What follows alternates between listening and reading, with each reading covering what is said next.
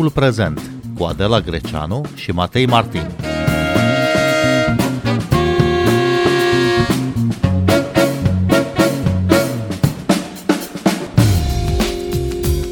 Curtea Constituțională a Poloniei a hotărât că 4 dispoziții ale Tratatului Uniunii Europene intră în conflict cu Constituția și că dreptul european n-ar trebui să prevaleze asupra dreptului intern. Criza între Varșovia și Bruxelles se adâncește.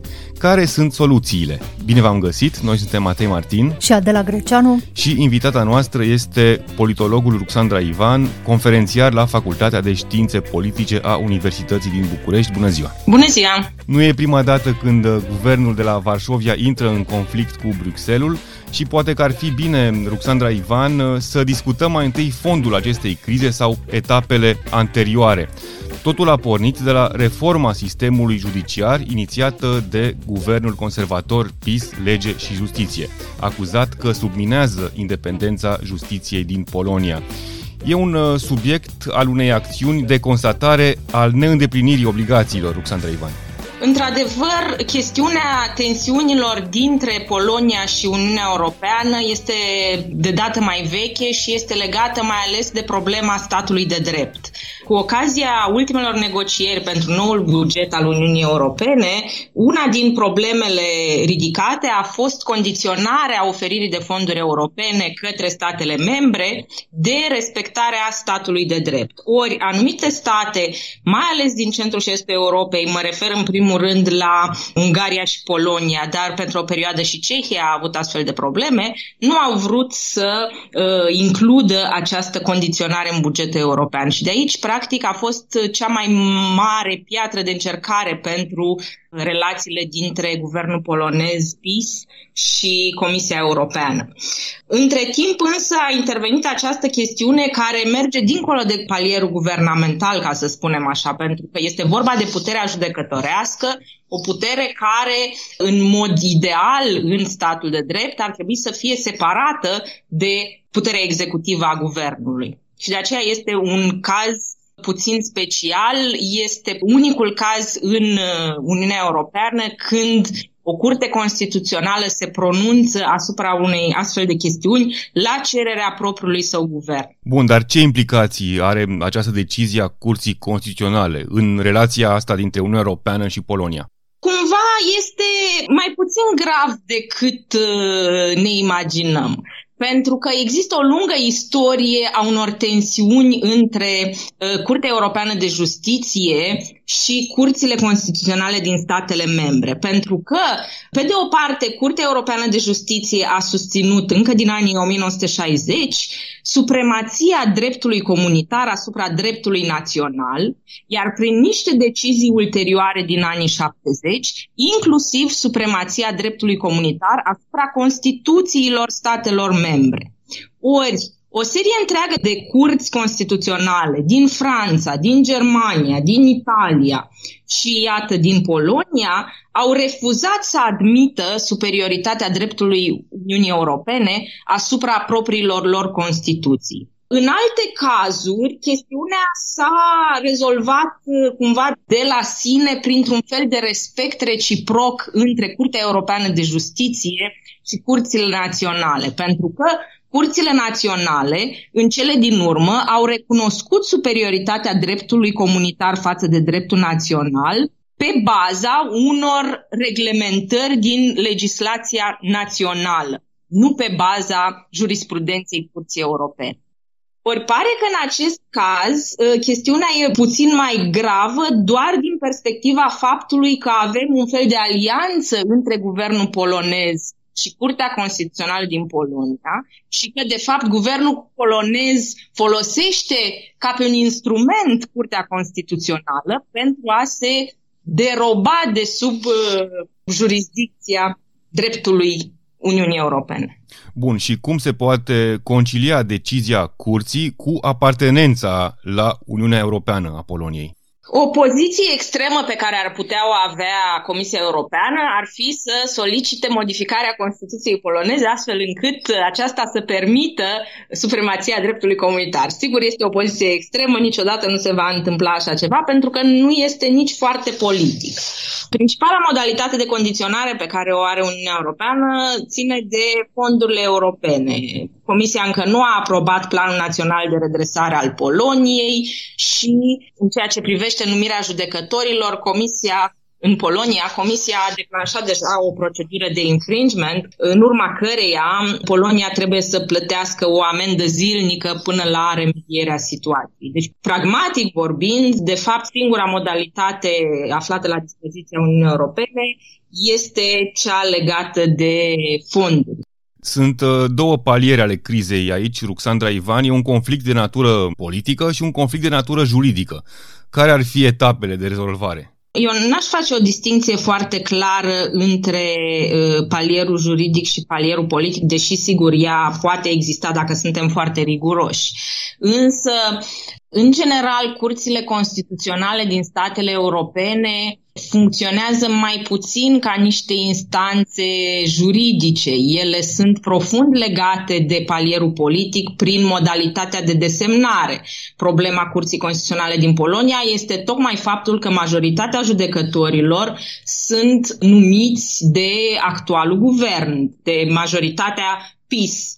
Și atunci deciziile acestor curți sunt la rândul lor profund politice.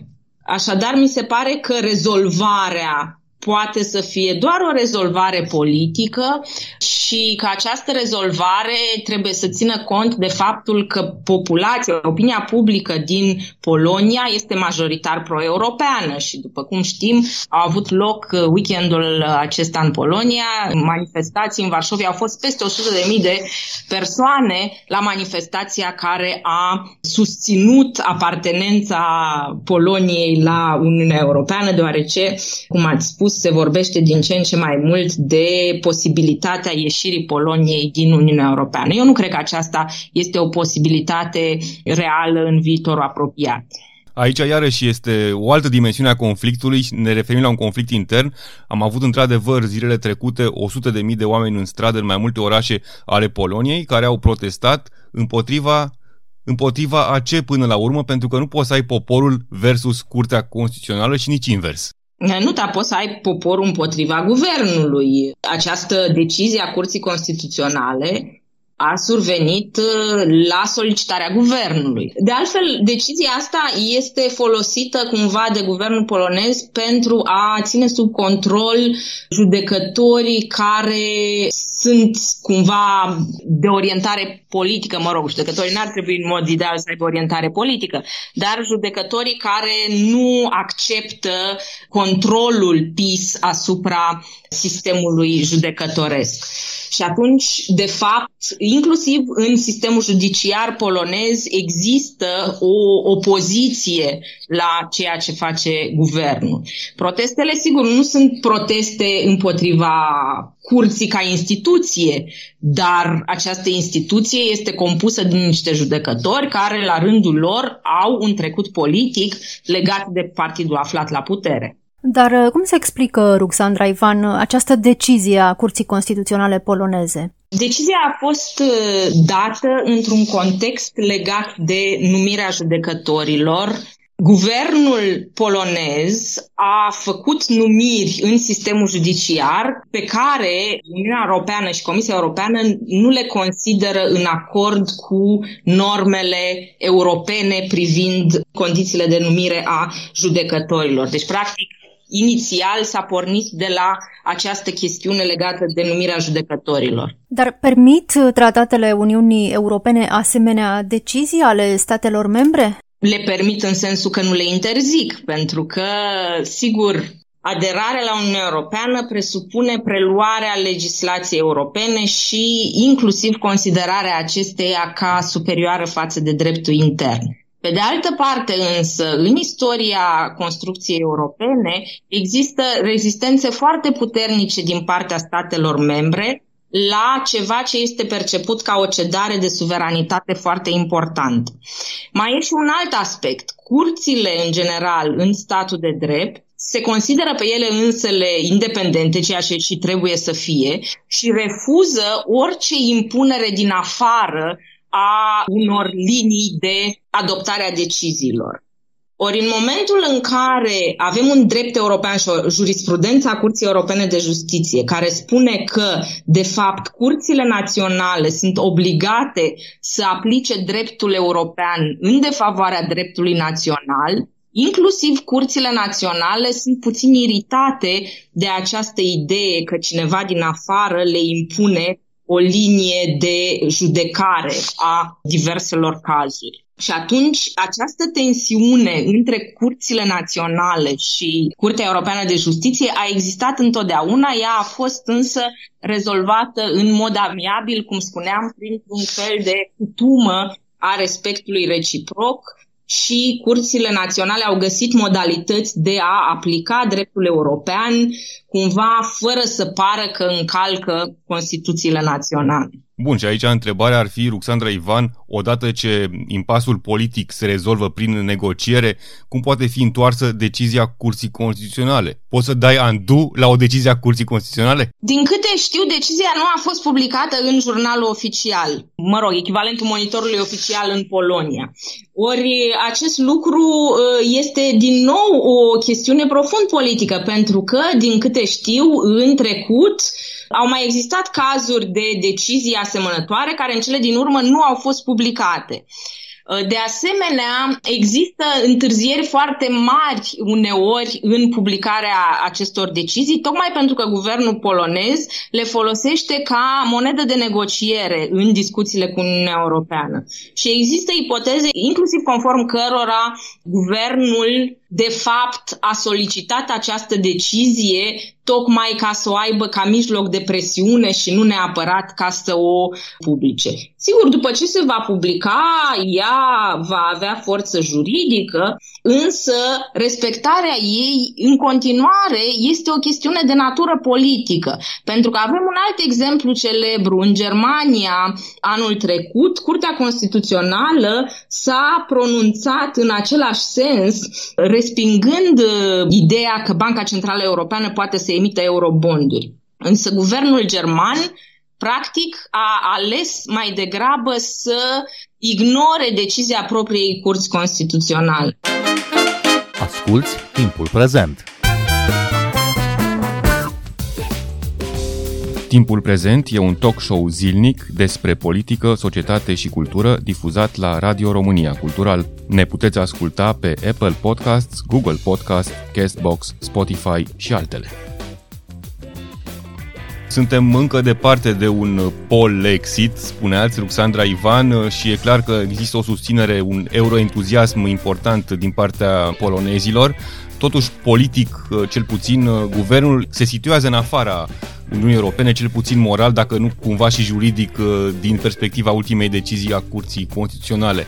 Care ar fi aici căile de reconciliere, cumva, între guvernul polonez și poporul polonez? E foarte simplu, poporul polonez va trebui să își aleagă alți conducători, alt parlament, respectiv alt guvern. Acum aș vrea să amintesc că guvernul polonez nu este la prima breșă a valorilor europene și aici cumva cel mai dur exemplu mi se pare legea antiavort, care este extrem de restrictivă în Polonia și care nu are nimic de a face cu valorile europene.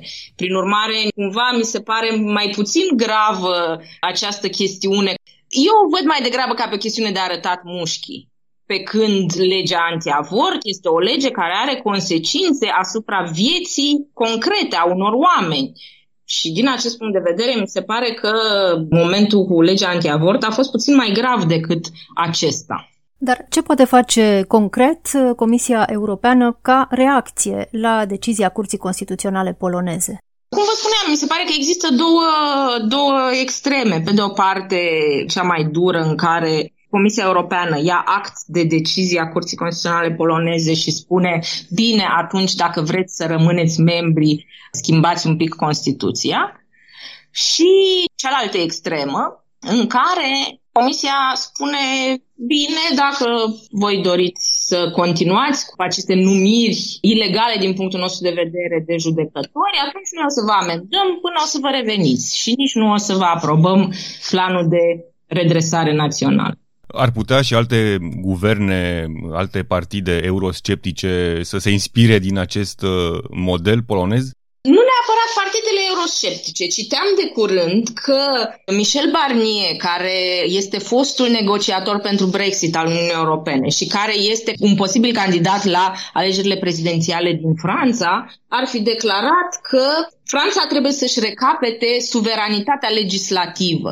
Și asta cumva e o declarație în aceeași ordine de idei, adică să nu există o supremație a dreptului european asupra dreptului francez. Deci mi se pare că există în mod real pericolul unui val de revendicări ale suveranității legislative, ale suveranității naționale dinspre statele membre, ceea ce în mod evident ar fragiliza Uniunea Europeană în dimensiunea ei de construcție politică. Și nu ar fi singurul, sunt mulți alți lideri care gândesc cumva la fel în acești termeni suveraniști, să ne gândim doar la Orban în Ungaria. De ce avem acum acest val suveranist, Ruxandra Ivan? Asta este o întrebare destul de grea, dar cred că este legată mai ales de emergența unor partide în Europa aflate mult mai la dreapta decât ceea ce vedeam în Uniunea Europeană acum 10-20 de ani.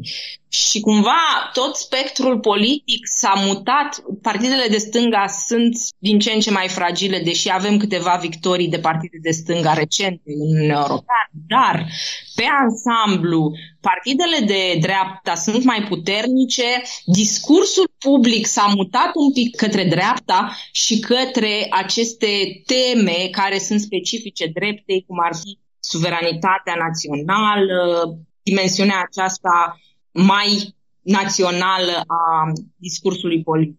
Dar este o problemă a statelor sau o problemă a Europei în general aici? Cred că este o problemă a statelor membre mai degrabă decât a Europei, pentru că cumva Uniunea Europeană continuă să facă ceea ce a tot făcut. Acum întrebarea este dacă noi considerăm că Uniunea Europeană se descurcă bine cu ceea ce face, pentru că în ultimele 10 de ani, cel puțin, legitimitatea Uniunii Europene ca construcție politică s-a bazat pe o legitimitate de output, adică pe eficiența politicilor pe care le desfășoară. Și atunci, în momentul în care aceste politici cetățenii nu le mai percep ca fiind în propriul lor beneficiu, tocmai atunci ei se întorc către această perspectivă națională. Nu cumva statul meu m-ar proteja mai bine de creșterea prețului la gaze și electricitate. Sigur, asta nu o să fie niciodată cazul în România. Dar în multe state din Occident, oamenii sunt nemulțumiți de faptul că Uniunea Europeană le apără interesele mai puțin bine decât ar face o statul național. Și totuși, în ultima perioadă, cel puțin, Uniunea Europeană și-a demonstrat viabilitatea tocmai, sau mai ales pe fondul crizei COVID și apoi cu planul de reziliență post-pandemic și așa mai departe. De ce nu mai este Uniunea Europeană atractivă? Ea nu va fi niciodată suficient de atractivă și despre asta se discută încă din anii 90. Până în momentul în care nu va reuși să creeze niște mecanisme simbolice care să provoace autoidentificarea cetățenilor mai degrabă cu nivelul european decât cu nivelul național. Respectiv, este vorba mai degrabă de crearea unui corp politic european. În acest moment, comunitățile naționale sunt naționale și cumva legăturile identitare sunt mai degrabă naționale decât europene. Sigur, ele mai sunt și regionale sau locale în zonele în care tradiția regională este mai consistentă. Însă, cred că, din punct de vedere simbolic, una dintre cele mai mari probleme pe care continuă să le aibă Uniunea Europeană este această lipsă de ofertă simbolică, cumva. Deci, cetățenii nu simt că se pot identifica cu Uniunea Europeană. José Manuel Durão Barroso încă de acum 7 sau 8 ani visa la A New Narrative for Europe, la o nouă poveste a Europei, la o identitate europeană în adevăratul sens al cuvântului. Între timp, această idee a fost cumva abandonată. Cum ar trebui construită această cultură comună europeană, Ruxandra Ivan? Cred că ea ar trebui construită pe baza unor coordonate care să nu pună în prim plan economicul.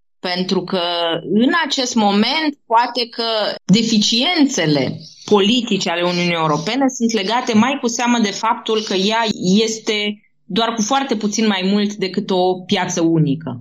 Ce este Uniunea Europeană? În primul rând este o piață unică. Ori nu te poți simți atașat de o piață.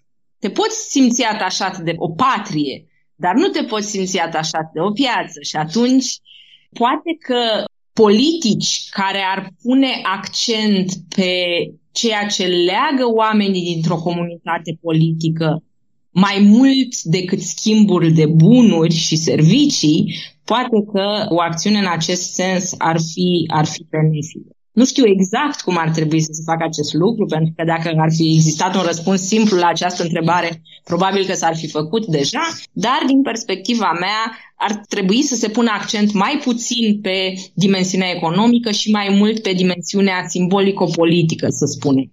Însă, sigur, și aici intervin obstacole și iată, toată discuția noastră despre curțile constituționale arată tocmai în direcția acestor obstacole, pentru că în general, statele sunt foarte reticente în a ceda din propria lor suveranitate și cumva intervine un fel de cerc vicios.